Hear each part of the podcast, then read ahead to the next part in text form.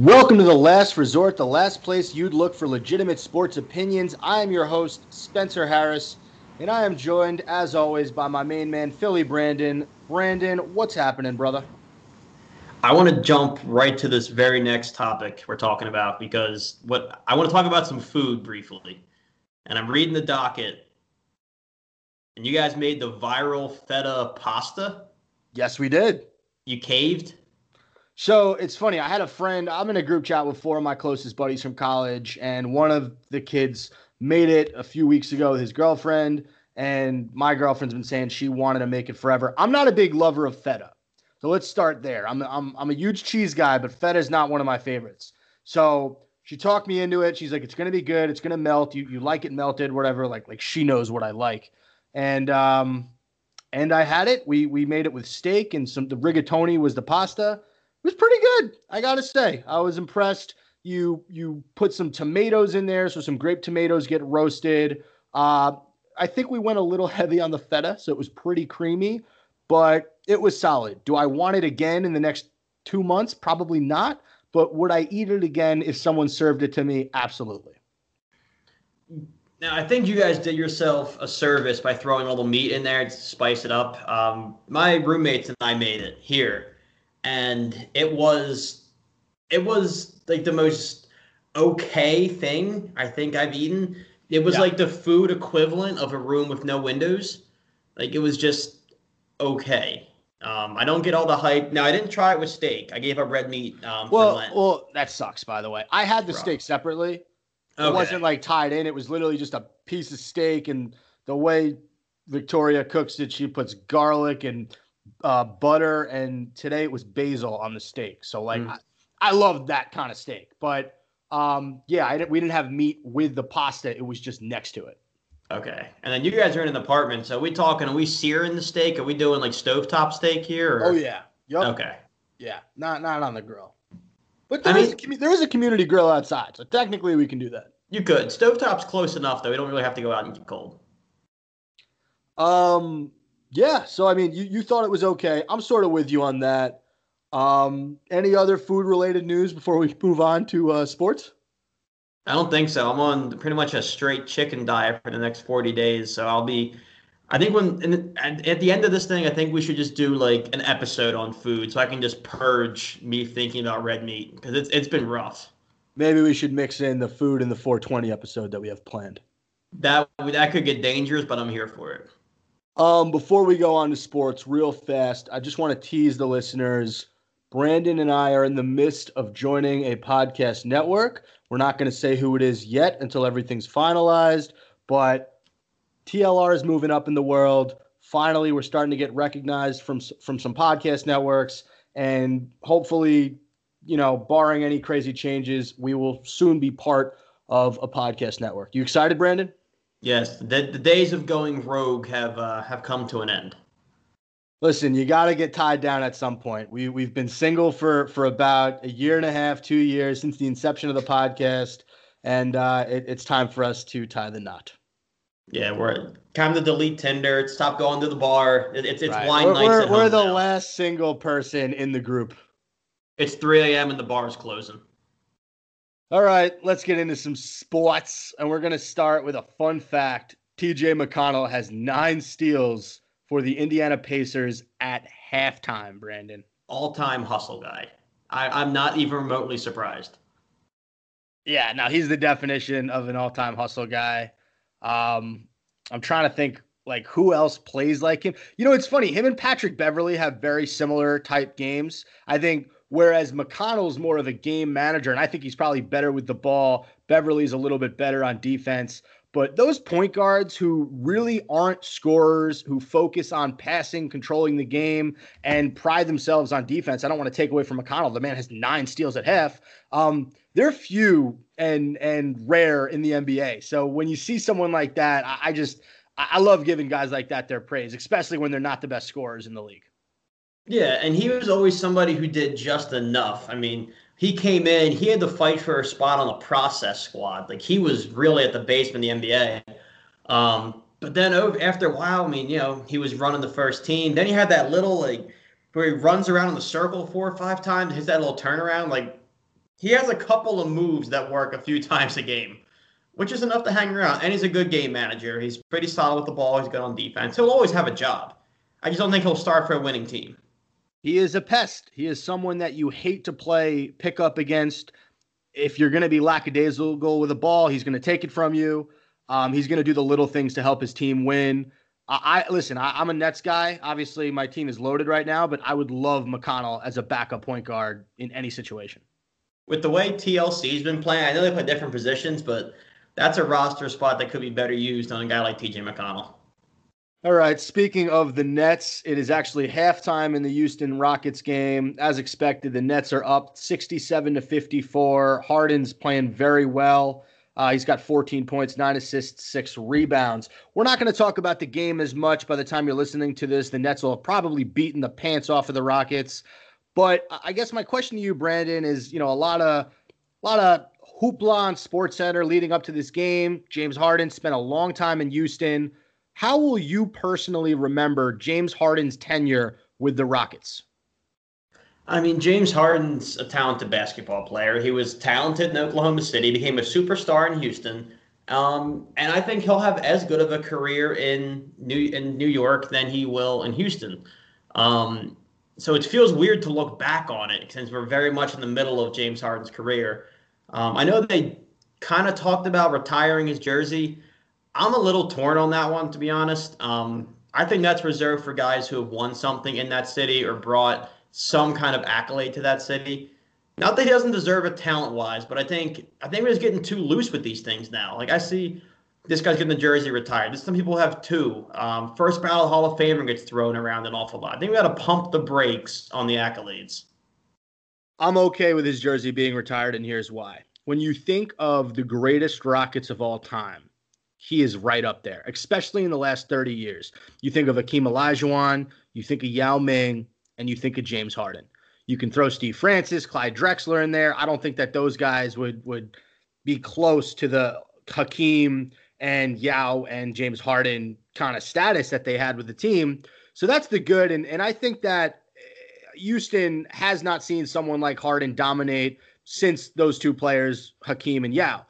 Now the bad, I will always remember James Harden's tenure in Houston as him being a top five player in the NBA on the second or third best team in the Western Conference that could never win the big game. They just couldn't.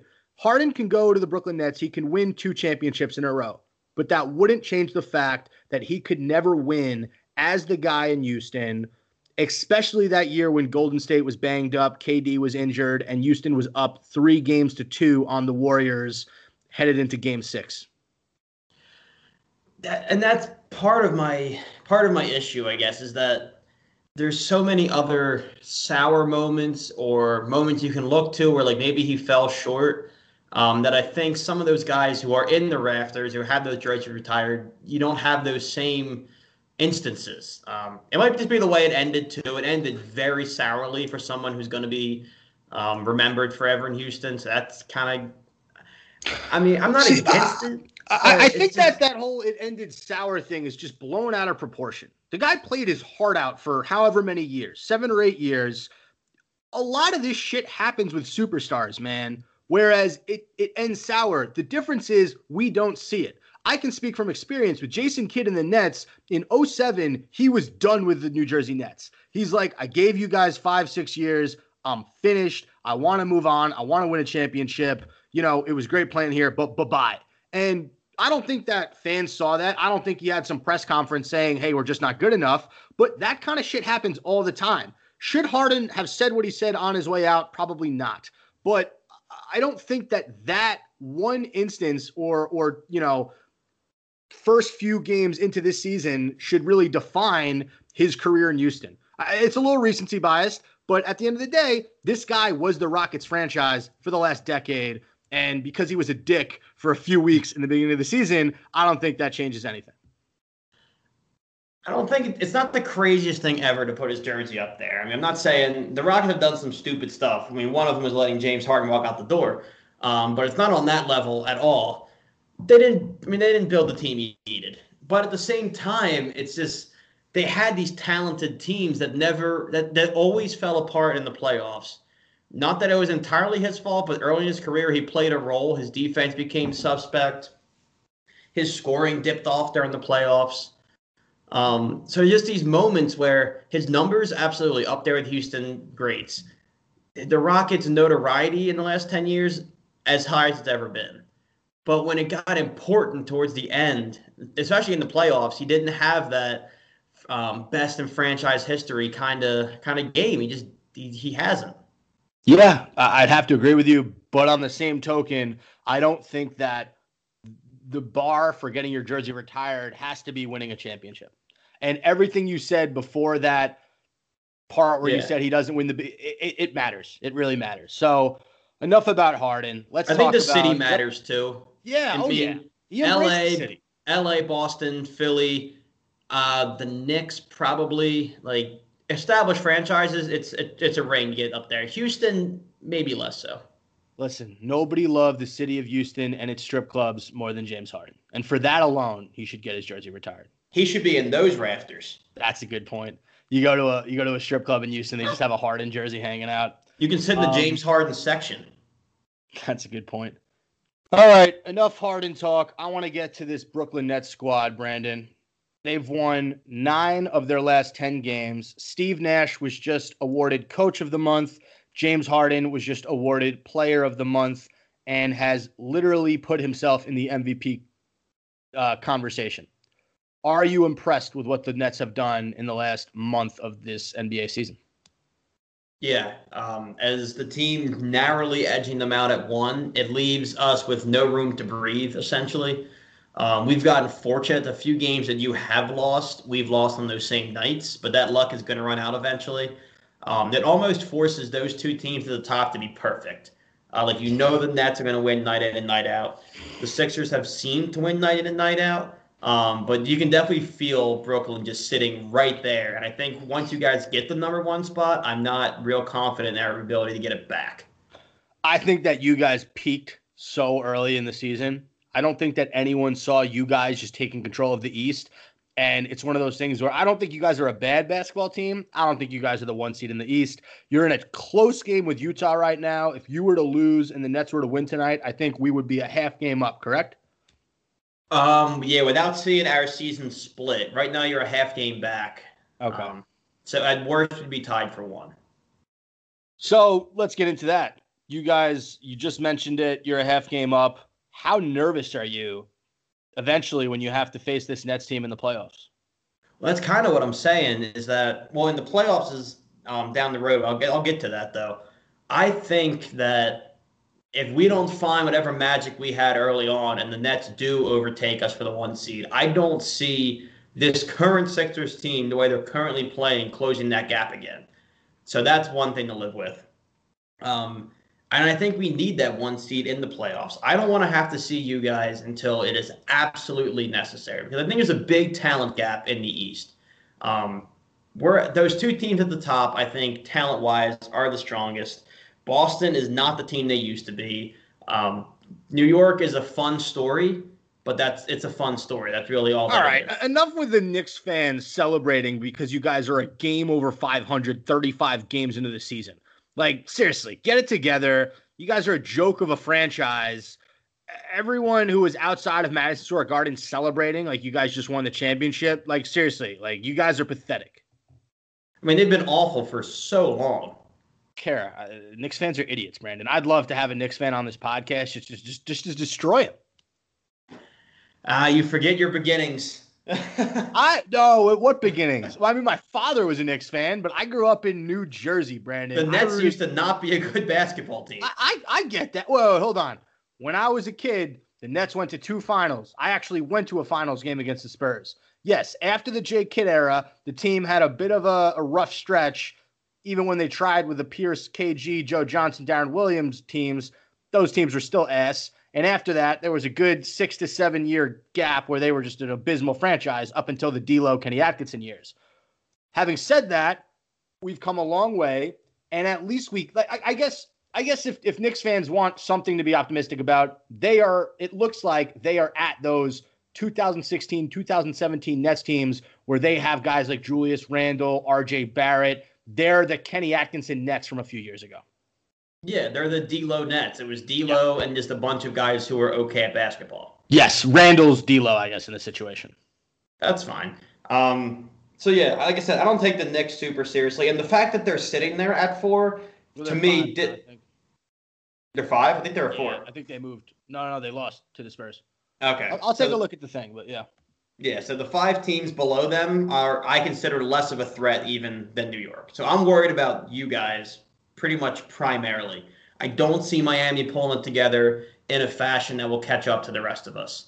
Um, Boston can't guard most of the team. I'm not worried about Boston. So everybody's worried about the Nets. Um, so if I don't see you till the Eastern Conference Finals, I think it's an epic an epic finals matchup. I think it could go six or seven, but I don't want to see you any sooner than that. Standings right now 76ers uh, are one. The Nets are a game, a half a game back at two. The Bucks are two games behind at three. The Celtics are 18 and 17 at four. The Knicks are 18 and 18 at five. Then you have the Raptors at six, the Heat at seven, and the Hornets at eight, with three teams in the Pacers, the Bulls, and the Hawks right below the Hornets. Yeah, um, I don't know about you. I, I should be more afraid of Milwaukee maybe than I am, but I just don't worry about them that much. I mean, they're not a team that's built like you guys are built to attack our weaknesses. Like we can't score as rapidly as the Nets can score. But the Bucks aren't that kind of a team. I mean, they have Giannis, who's a very limited star, Khris Middleton, who's a he's a solid scorer, and then Jrue Holiday, who's a good point guard. But I'm not worried about any of those three guys combining to put up, you know, 120, 130 a night. We can handle that. I'm worried if we play you and Kyrie, Harden, and um, Kevin Durant, Kevin Durant, yeah. Yeah, are all on on one night. I don't I don't know if anyone can slow that down. The fact that Kevin Durant hasn't played basketball in basically over a month, and the Nets are nine and one in their last ten, is is frightening for the rest of the league. Um, I'm also not scared of the Bucks. They don't do it for me. Their best player can't hit free throws. He can't hit big time jump shots, and I don't think that teams are just going to let him walk through the lane and dunk to win the game in the playoffs. So I'm not scared of Milwaukee. I'm with you on that. Um, let's get to this Western Conference because in these recent weeks, the Lakers and the Clippers have looked kind of shoddy. Um, the Lakers are now on uh, they're on a one game losing streak, but they've lost they've lost four of their their last ten game. I'm sorry, they are four and six in their last ten games, and the Clippers are five and five in their last ten games. The Lakers are third in the West. The Clippers are fourth. Number one is the Utah Jazz at 27 and 8, and number two is the Phoenix Suns at 23 and 11. Number five is the Spurs, six is the Blazers, seven's the Nuggets, and eight is the Warriors. So, Brandon, who is your favorite right now to come out of the West? Is it still LeBron and the Lakers? Okay, I'm going to answer that question, but after that, I want to get into two teams in the West. I want to talk about San Antonio because how the hell are they where they are? Shout out Jeff talk G. About Phoenix because okay. Um, but yeah, I think I think provided AD comes back and he comes back healthy, I don't think that changed anything. I think um, those two together, when in the playoffs, I don't care what seed they are necessarily. I think they're always going to be good enough to beat the other team, and that includes the Clippers, who for some reason can't seem to get it together. I mean, they have all this talent, but there's always an issue. There's always something missing. Um, so I don't worry about them necessarily. I think Phoenix can give them can give people a run. I mean, Chris Paul knows the playoffs like the back of his hand. It's all he really does. Uh, Devin Booker supremely talented, and Ayton is one of the. He, I think he can hang with the top centers in the West. He can hang with Gobert. He can hang with Jokic. He can hang with AD. He's not better than those guys, but he's not going to get embarrassed. Um, so I think the Lakers and the Suns. I'm intrigued to see, but I just love that Phoenix is involved. This is awesome. Yeah, it's it's interesting with the Jazz and the Suns at one and two because I don't think anyone thinks that they're gonna get out of the West. Um, I'm with you on the Lakers. If they have a healthy AD, they're the team to beat. I don't love the Clippers because I don't think that Paul George is someone who I trust um, in the closing minutes of games. Yeah, Kawhi is is clutch as hell, and he's he's a two time championship winner. But I, I watched Paul George try to beat the Celtics the other night, and it was ugly. He's just not a crunch time player. Um, Spurs are a pretender. Blazers are a pretender. Warriors are a pretender. The Nuggets are a team that can make some noise. Right now, they're in that seventh spot, but I mean, I, I think they can beat any team in a best of seven series, including the Lakers. uh, especially because they they know how to play them. They lost to them last last year in the playoffs, so I think that I think that the Nuggets are an underrated team, and, and Jokic putting up ridiculous numbers. We'll get to that in a bit, uh, but I would agree with you. The Lakers with a healthy AD are the team to beat. Yeah, and depends what Nuggets team you get. Um, if you had asked me this time last year, watching that series between Jazz Nuggets, I would have thought either one of those teams could realistically win the West. Um, something happened this offseason where the Jazz kind of hit their stride and kept it, and Denver's kind of gone they've gone back a little bit. Um, I don't think they can't find it again. I mean, Jokic is still himself, uh, but some of the other um, role guys who are putting up big numbers uh, just aren't doing it this year. But I'm, I'm with you. I think if there's a late seed team that can challenge some of these guys, it's probably them. All right. And there you have it for the East and the West. Brandon, we got a ton of segments to get to, and we're going to start with a Did You See This Coming? LaMelo Ball, probably going to win Rookie of the Year this year, has looked incredible for the Charlotte Hornets. He currently has them sitting as the eighth seed, as I mentioned earlier in the East, and he has been so fun to watch with his ridiculous passing and scoring ability. He is so much better than Lonzo Ball. Yeah, um, and I gotta admit, I didn't, I didn't see this coming. A lot of people did. Um, I think part of it was just there was so much hype around him when he was in high school playing with, you know, just regular guys. He got done pre-calc a couple minutes before. So of course he was cooking them. Um, what I undersold was how well his game would transfer to the NBA. Um, playing abroad a little bit definitely helped, but he looks like Luka Doncic ready. Like he looks league ready as a rookie. I'll tell you why I didn't see this coming because all the highlights I ever saw of LaMelo Ball before uh, he played in the was it the European Basketball League or the Australian Basketball Australian. League? One of the two. Australian. Before that, all his highlights were him in high school shooting every single shot, pulling up from half court, doing these ridiculous things that you don't do in regular basketball games. And I was like, okay, what? He's going to shoot a half court shot in the NBA? I mean, he's not going to do that. And I did not see these ridiculous spin passes that he pulls off, these fast break, no look dimes he throws to Miles Bridges and Gordon Hayward. And, and, and he had a pass to Terry Rozier where he bounced it and he spun it in a way that was like there's only two or three people in the league who can make that pass. Um, he is such a good playmaker, and now he's starting to find a shooting stroke. Yeah, like Luka Doncic, except he's quicker. Yeah, um, he's you can see where I mean he and his brother can both see the court and pass incredibly well. LaMelo is just better at every other aspect of basketball. For some reason, he got out of that house without a broken jumper. Um, I don't know who taught Lonzo to shoot, but clearly it wasn't anybody in the home, or vice versa. Um, but yeah, it was, think, it was, definitely the dad. The dad taught Lonzo how to shoot. LaMelo learned from somebody else. Yeah, they paid somebody. They saw how Lonzo's shot turned out, and they went they went out of the house. Um, but I, I, think he's the run run away rookie of the year at this point. Last five games, LaMelo has 21, 20, 22, 24, and 12 assists. And then he had 30 points the other night and eight assists, which is just ridiculous.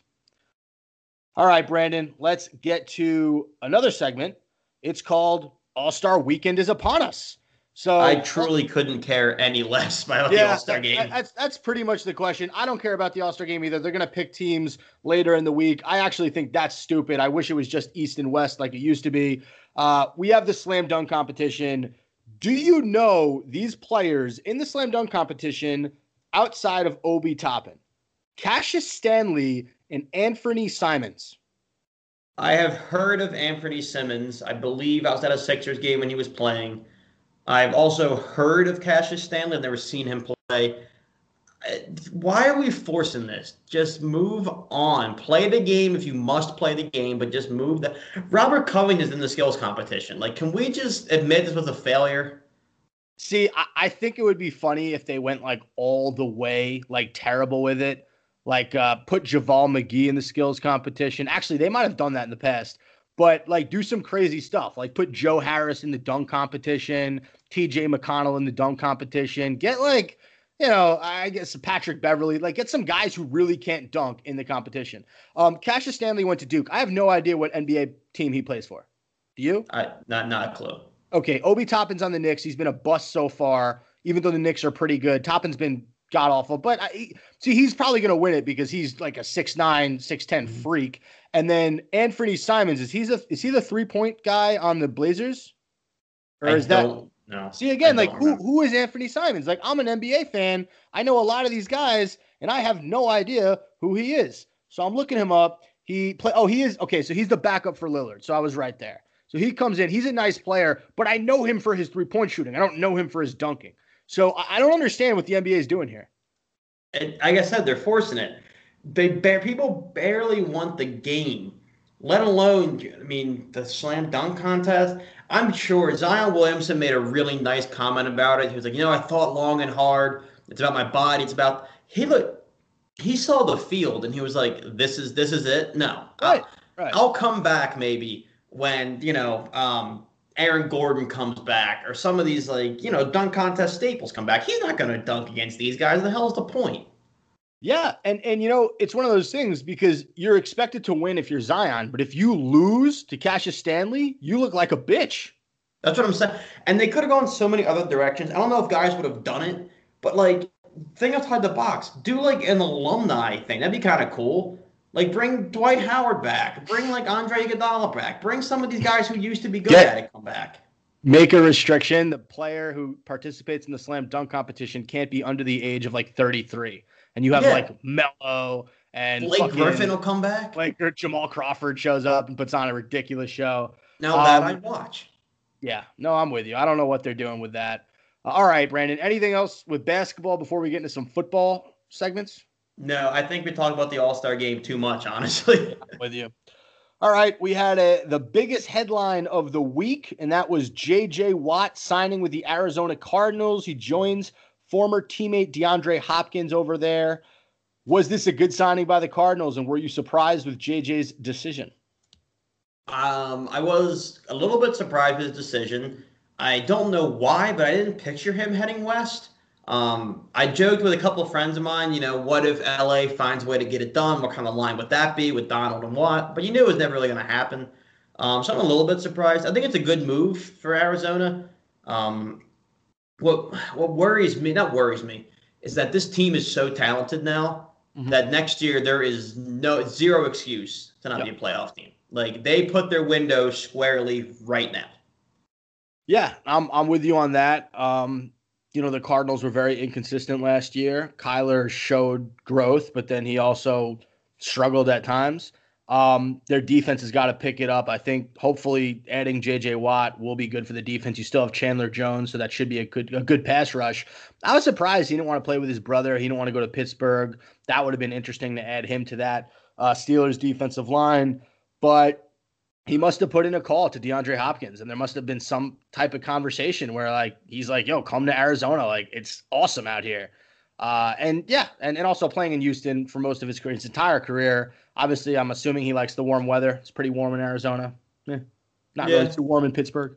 from what I've heard um, from little diehard Steelers fans, uh, is really that that defense was so talented as it is um, that they the organization was not worried, um, but they were hesitant to offer JJ the kind of money that Arizona gave him given that one, he'd be taking playing time away from a younger guy who's probably less injury prone. Um, and they're kind of set without him. Um, so they didn't want to annoy anybody who's there longer than he will be. He's just kind of a, he's just going to stop in. Like, I don't think he'll be at Arizona too long. I think he'll finish his career there, which is likely only this contract, maybe another one year at the end. Um, and Pittsburgh wasn't willing to take time away from the younger guys to do that. I got you on that. All right, this next segment's a bit personal for me, Brandon. So I apologize if uh, I apologize if this is more directed towards me than you, but feel free to comment. I call this segment "You Can't Fool Me," Dave Gettleman. So the Giants released Golden Tate earlier today, and I just want to rewind a few years ago when the Giants traded Odell Beckham and they signed or traded for uh, Golden Tate. I don't remember how they did it. You signed him because we only had him for half a year. So we signed him. Gettleman said this guy is going to replace Odell Beckham. He's going to be great. He's he's a very good receiver. And that was what, 3 years ago? That was the year that was 2018. Okay. Tate has been such an average receiver for the Giants. He really did not help Daniel Jones. Wasn't great with Eli Manning. he, he's just been such a bust. So I know a lot of Giants fans don't remember that Gettleman said something along those lines, but I am going to call him out. You can't fool me, Dave Gettleman. You are a terrible general manager. Daniel Jones is not a good quarterback. The Giants franchise is still trending downward. Fuck you. I just don't know what season um, Gettleman watched when he watched Golden Tate play and saw any resemblance of Odell Beckham. Um, as he had, aside from the one catch against New Orleans, I can still see it in the corner of the end zone. Outside of that, he was below average for us too. He said it to make Giants fans feel better in that moment. And most Giants fans, being as delusional as they are, took that information and said, "Oh, Golden Tate. Okay, he's not that much worse than Odell Beckham." No, he was. He is. He did nothing for the Giants in in his two or three years here. Fuck him and fuck Edelman. Moving on. Uh, this next segment I like to call smart or stupid. I'm going to read you a sentence, and you and I are going to decide if it's smart or stupid. Are you ready? Yep. Juju Smith Schuster playing tug of war with a lion and taking body shots from a boxer. Smart his his image has been so soft. He had to do some alpha shit like this to beef it up. I'm gonna say stupid because a I don't see how it helps on the football side of things playing tug of war with a lion, and b I don't get why people think it's cool to take punches from another human being voluntarily. Me personally, I'm in the mindset of I want to go through my entire life without getting punched anywhere on my body. I, I mean, I'm not a sports scientist by any means. I've seen enough Rocky movies, though. And for whatever the reason, when they get punched in the, the stomach area or abdomen area, they get more ripped. I don't know if I don't know if there's a science to this, but they get to be in better shape the more punches they take to that area. You know what, Brandon? Ask Harry Houdini how alpha it is to get punched in the stomach. It killed him. I mean, it's honestly a shame that that killed him. He had so many other like cooler ways to go out. All right, next sentence. The Jets are listening to trade offers for Sam Darnold. Smart or stupid? Smart. I think the market's there for him right now. Um, a lot of the great quarterbacks are already off the market. The good ones are gone. Um, so now we're looking at projects, and he's the best project up in the market, I think stupid. This is how you ruin a quarterback's confidence by saying that you're openly looking to trade him or hearing trade offers. Don't put this on Sam Darnold. Let him play without having to worry about his job. Stupid move by Joe Douglas and the dumb Jets. Do you think he'll still even be there though? I think they're going to roll with him one more season, unless they make a move for Deshaun. That's the only way I, I see him going somewhere else. And mm-hmm. actually, it sort of makes sense because if you're in Houston in a rebuild, you would take a chance on a guy in Sam Darnold who actually sort of wants to be there, uh, as opposed to Deshaun Watson who doesn't want to be in Houston. Doesn't, yeah. All right. Smart or stupid? Tom Brady admitting he wasn't thinking when he threw the Lombardi trophy on the James Corden late night show. I mean, stupid, but let's be honest. You knew. I knew. Everybody on the boats knew. Like, Tom was blackout drunk. Like, of course he didn't think about it. I wonder if he said this because, and I also think it's stupid. Like, it just you know, you're gonna do that, own it. Don't don't retract. Don't say, "Oh, I wasn't thinking." I almost wonder if he said this because of the backlash from that woman who was the daughter of the person who created the trophy. Uh, well, but I don't know. Like, I wonder if Brady heard that. He's like, maybe I gotta like cool it with the like, you know, talking about this and, and being so for it. Maybe he went on the show and he's like, look, I wasn't thinking. My eight year old daughter said, like, daddy, daddy, whatever. Like, she was the only voice of reason. Probably should have listened to her. Yeah, but that lady didn't make the trophy. She was like, oh, my family is trophy makers. Spec fucking tacular. Like, your trophy is one of the most famous trophies in the world. Am I supposed to feel bad? Please. Also, it didn't fall in the water. It, yeah. It was caught. Like, and you're, I'm sorry, but you're telling me that if that thing falls in the water, she is the most hurt person involved, not the team that just lost their first trophy since like the late 90s. Stop making it about yourself. Smart or stupid, Zlatan Ibrahim, Ibrahimovic basically telling LeBron to stick to sports. This hasn't gone well for anybody ever previously, so I'm not sure why. I mean, I know why he thought he was different. He looks at himself as like some kind of deity, but no, it's stupid. Yeah, this is really dumb, uh, especially for him to say this in this country at this moment. You're not going to Yeah. get away with that, Zlatan. Look, there are people who shouldn't talk about things you don't understand. Dennis Rodman is one of them.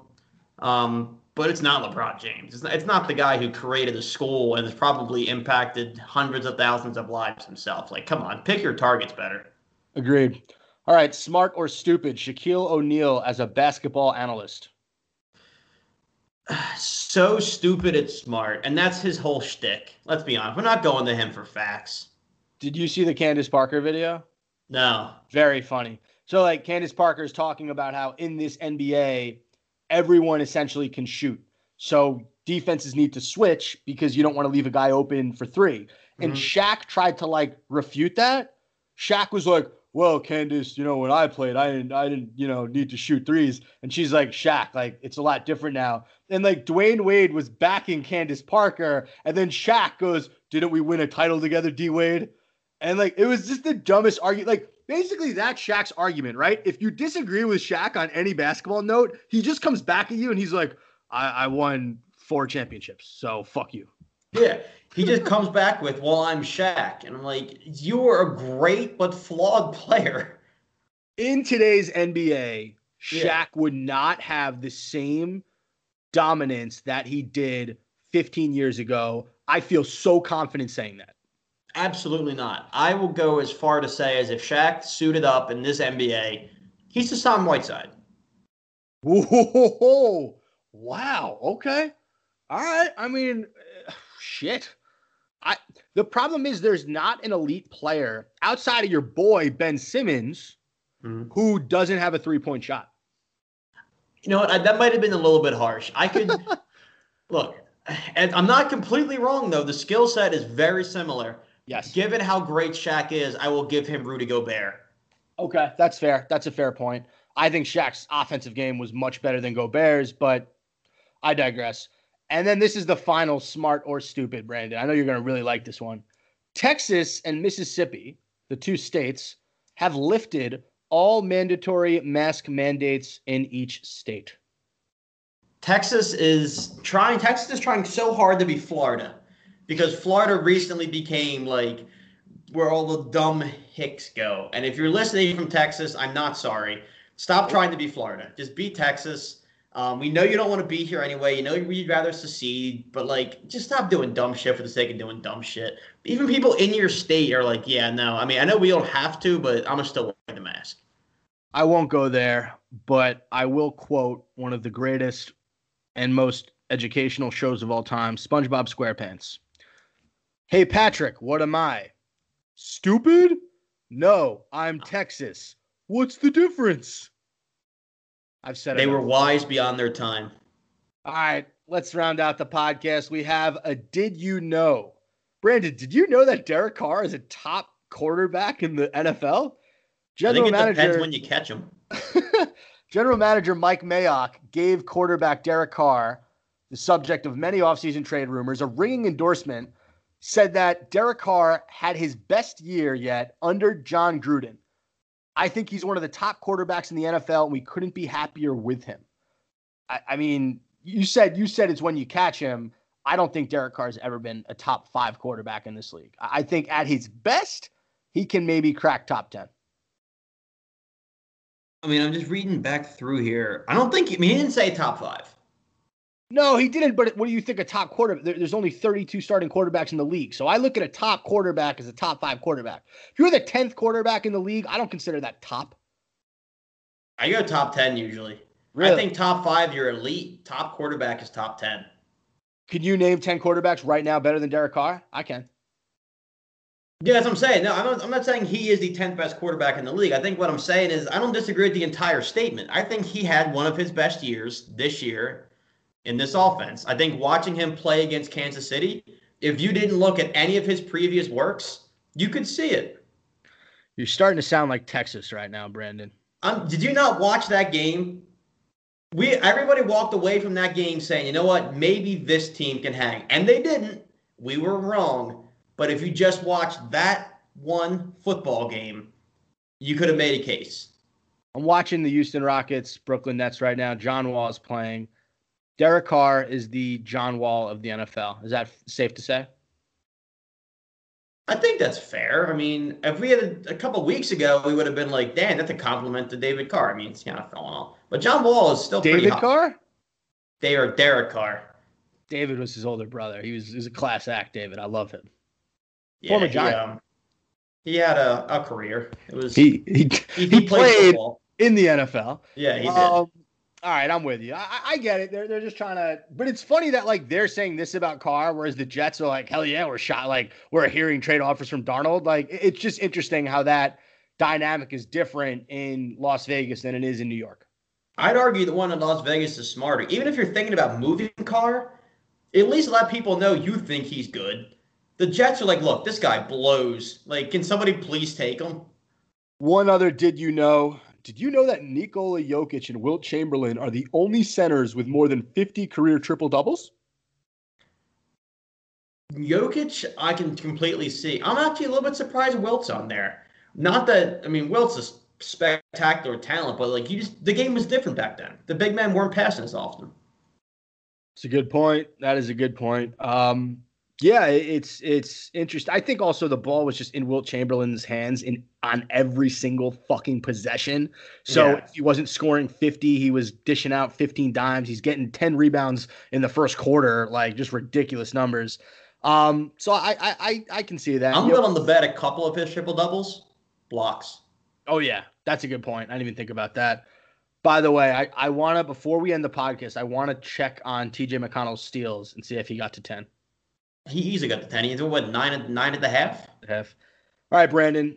End of the podcast. We're going to do our top five gotcha moments in sports. And what I mean by this is a moment where one player did something so insane that they embarrassed their opponent. Are you ready? Yes. All right. Your number five gotcha moment of all time. My number five is the famous Kobe no flinch. Um, so he's getting the ball on the baseline for whatever the reason. I forget who this happened to, but they decided to test Kobe's mental fortitude. Bad idea. They did the thing like on the schoolyard where you let the ball go for a second and then catch it thinking Kobe was going to duck, and he just locked eyes and didn't even move. It was at that moment you got to fake an injury, you got to throw your hand up, you got to check out of the game. You're, you're, you're, you're done for the day. Matt Barnes is one of those guys I would have never seen carving out a nice role for himself in the media industry after basketball, but he's really done a nice job. He's real. I enjoy listening to him. He's really good. Very well spoken guy. That was a sick moment. Um, it just adds to Kobe's legend. The fact that a guy puts a ball in your face, you don't move, and eventually didn't Barnes play with Kobe? Uh, yeah, I think they crossed paths for a couple. Once Barnes became a journeyman, they might have popped through there at one point. I, I know. I remember when Artest or Metta World Peace was on the Rockets. There was like a very contentious playoff series. We're getting off topic here, but uh, between the Lakers and the Rockets, where Metta World Peace did something to Kobe, or Kobe got like around World Peace's neck, and then World Peace went up to him and was talking shit. And I was like, holy shit, these two guys hate each other. then the next year, Metta mm-hmm. goes to the Lakers and they win a championship. So it's just interesting how that stuff works in sports. My number five gotcha moment is the DeAndre Jordan dunk on Brandon Knight. Um, just an insane moment. The lob from Chris Paul. Jordan, I've never seen a player jump as high as he did that day. He ruined Brandon Knight. And I don't think Knight was ever the same after that poster. No, he was ascending and his career just ended. He ended up on the Pistons. He got back. But yeah, that was a flashpoint. All right. What is your number four? All right, my number four here. This one, this one is different. It's not a um. This is a soul crusher. This was the LBJ chase down block on Andre Iguodala in the finals. Iguodala, even his advanced age, is known as one of the more athletic, one of the better dunkers in the NBA and he thought he had nobody back there. He went up right to the backboard, and LeBron just snatched it right away from him. And you could just feel the momentum turn in that exact moment. And that was one of the best gotcha moments in sports. I was rooting for the Warriors so hard in that series. Me I was too. so mad when the Cavs won. But listen, that's that's the reason why I like Kyrie Irving. He hit the biggest shot of that series. Um, number four for me, pretty recent. Tom Brady to Tyrann Mathieu after the touchdown to Antonio Brown in the Super Bowl. Mathieu was talking so much shit early on in the game, leading up to the game. And what did Brady do? Brady went right at him on the one yard line. AB put on a move, caught the touchdown. Brady went up to Matthew after the play, talked shit to his face. That's just such a cool gotcha moment for Tom Brady. Sorry, I'm partially distracted. The Sixers game is getting really tight, and Embiid just sent Gobert packing at the rim. Ooh, okay. Uh, my number three, uh, sticking with the um, the theme, is the AI crossover on none other than Michael Jordan. Um, it has been in the Sixers intro hype video since I've been going to the games. I can't imagine ever leaving because it's just the probably the best player of the modern Sixers against the best player in the six, in the history of the NBA. And just the fact that we won, like this little scrawny dude with the huge shorts just took Jordan. It, it's a beautiful moment. It's it's one that I I would put number one if I was taking like um, personal feelings into account, which I'm not. You know, this is, this is a factual podcast here. No, that, that's a good one, man. I mean, you can you could have picked so many Allen Iverson moments. I'm glad you went with that one. I think that you, you said the which which crossover did you say? This is crossover with Jordan at the top. Jordan, the right, right. That's that's what I was just confirming. Yeah, that was the best one. He gets him going right, the, uh, comes back left. Jordan's falling across the three point line. Oh, yeah. You could have picked the Daniels one. That would have been another one that, yeah. that I would have accepted. Um, no, that, that's a good one. I'm going to stick with with the Kobe narrative that you mentioned earlier for my number three. I'm going to go with the Kobe game winning three pointer on Ruben Patterson against the Trailblazers, aka the Kobe stopper. Patterson labeled himself the Kobe stopper in media, and then Kobe just was like, "I'm going to ruin this dude." Hit the one of the most ridiculous shots I've ever seen to end the Blazers. Uh, again, just like there's so many Kobe stories, but that's one of my favorites. Number three. Yeah, Kobe, Kobe, Michael Jordan, and LeBron. You could have a library of these type of moments just on those guys alone. Uh, my number two, we're going to switch it up a little bit, and this is a guy who isn't known for these moments. This is the Matt Stairs home run against the Dodgers to keep the Phillies alive on that uh, World Series run. Um, obviously, Cole Hamels, Howard Utley, um, Burrell, they all get a lot of the credit for being, you know, stars during that series, but we're not there if a large man doesn't come off the bench, hit one dinger, and walk back to the bench. Matt Stairs. I did not see his name coming in this top five. Exactly, and that's why it's in there. All right, my number two. Again, this guy's on my team now, so I got to show him some love. James Harden making Wesley Johnson fall off the dribble, staring at him on the ground, putting the ball on his waist, and then just drilling the three right after that one of the most disrespectful plays I've ever seen on the basketball court. If James Harden misses that shot, that is a not top 10 moment forever. But he drilled it. And I mean, it was just like, I don't ever remember seeing Wes Johnson after that play. He was another guy turned instantly into like a deep in the bench role guy. Yeah. My number one um, was Ray Allen in the corner with the call behind it, Ray out in the corner from Bosh. bang, he went. I mean, that was just such a soul crushing moment. But God, it was awesome basketball. I mean, Bosh gets the rebound. Ray Allen's at the very end of his career. All he can do is shoot now. Takes that shuffle back in the corner, hits it. I couldn't choose the Kawhi one. It hurts me too personally, so I went with this corner three. I always say that LeBron, Bosh, Wade, they all owe Allen so much for allowing them to stay in that series and essentially winning the series for them. Yeah, he he kind of showed everybody. Well, he and Mike Miller that kind of proved that LeBron needs shooters to get to get by. I mean, he can't do it alone. And since then, every other team has been built around three point shooters. So I, I had a number one. I want to change it because I think my number one's just so it's the Vince Carter dunk over the French guy in the Olympics. Mm-hmm. But I don't even remember that. So I'm gonna go with a moment because that was like in 2000. I was seven years old. I'm gonna go with a moment I remember, and that is the Steph Curry double behind the back dribble on Chris Paul on the baseline, made Chris Paul fall and hit the shot. And I'm picking that as my number one because I've never really liked Chris Paul. I respect his game. I think he's a top five point guard in the last 20 years. Uh, he, he comes on a team, he makes everybody better. I just don't like the guy. I just think he's kind of a jerk. He seems nasty. The way that he worked with Harden, it just seemed like he was kind of a dick. And when Curry just put him on that friggin' on the ground on a double behind the back dribble. I had personally never seen that move before. On the baseline, on that angle, hits the mid range shot. I happen to be a huge Steph guy. That is my number one gotcha moment of all time. Yeah, people forget how good Stephen Curry is at basketball because we're not watching 80 Warriors games a year on national television. He's still that same dude.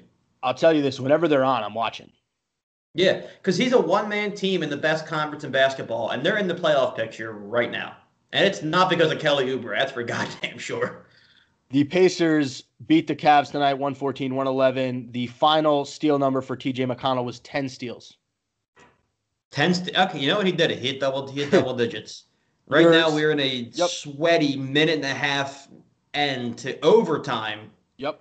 With the Sixers up 3 against Utah. And the Nets are up 101 to 85 at the end of 3 against Houston. Like I said, they were going to blow Houston out. Embiid, the best player in the National Basketball Association, has 39, and the three that sent him to OT. He is the MVP right now, but we have a whole nother stretch of basketball after the All Star break, so we'll see if he's the MVP after the All Star break. I think he would have to slow down in order for Harden to eclipse him. All right, Brandon, and there you have it. Thank you guys for listening to this week's episode of The Last Resort. Like I said, big news coming next weekend. We will announce, hopefully, the podcast network that we have joined. Brandon, any chance you want a vacation with me to Texas or Mississippi in the near future? Um, I'd rather go to Florida. There you go. Take it easy, everybody.